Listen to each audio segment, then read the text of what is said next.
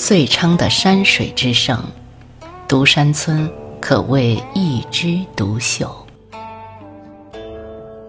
这是一个南宋年间形成的古村落，左丞相叶梦得的后裔自松阳迁居于此，至明朝嘉靖年间，叶以藩高中进士时，已颇具规模了。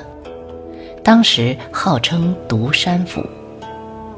据说当时村内八百户，村外一千户，是遂昌最为富庶和繁华的村落。独山村东西依山，村人就沿南北建起寨墙，以防盗匪。早些年修公路，拆了北桥楼，现在只留南桥楼和半截寨墙了。所谓桥楼。其实是在寨门之上修了个可供瞭望的门楼。汤显祖在一个雨天微服造访独山村时，村前的乌溪江上，一个儒者正在垂钓。雨下大了，儒者收起鱼竿往村里走，因此看到了在南桥楼下避雨的遂昌县令。儒者叶傲，后来成为汤显祖的知交，他的两个弟弟也拜在汤显祖门下。在遂昌的五年间，汤显祖十几次至独山访友踏游。在一个有雨的夏日，汤显祖约了四名进士屠龙同游独山村。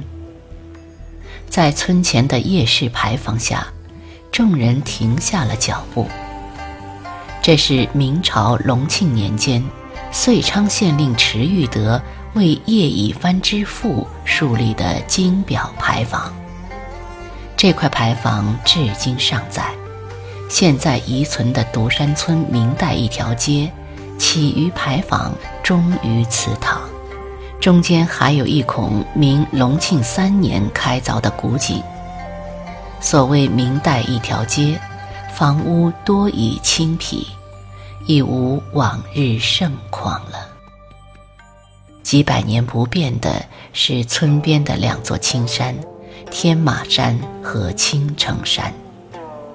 天马山临乌溪江，峭壁如削，素有小赤壁之称。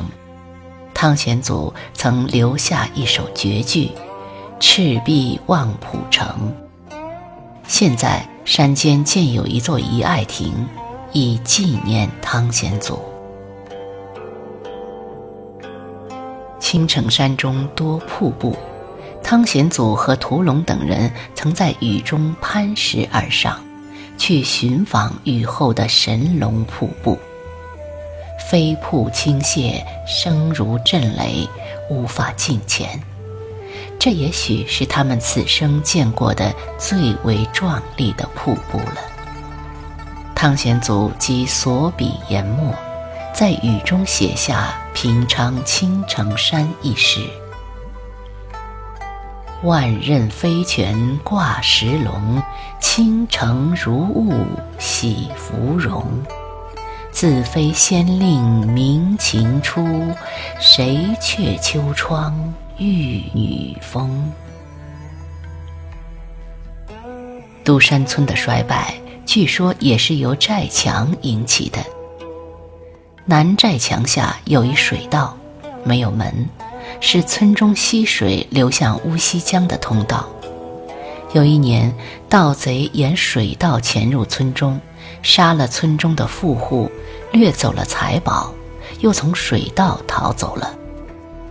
寨墙挡住过山匪多次的洗劫，一个水道却使他前功尽弃。这是独山村人没有想到的。现在的南寨墙长满了杂树，树龄也有几十年了。作为旧时用于防护的城墙，它早已废弃了。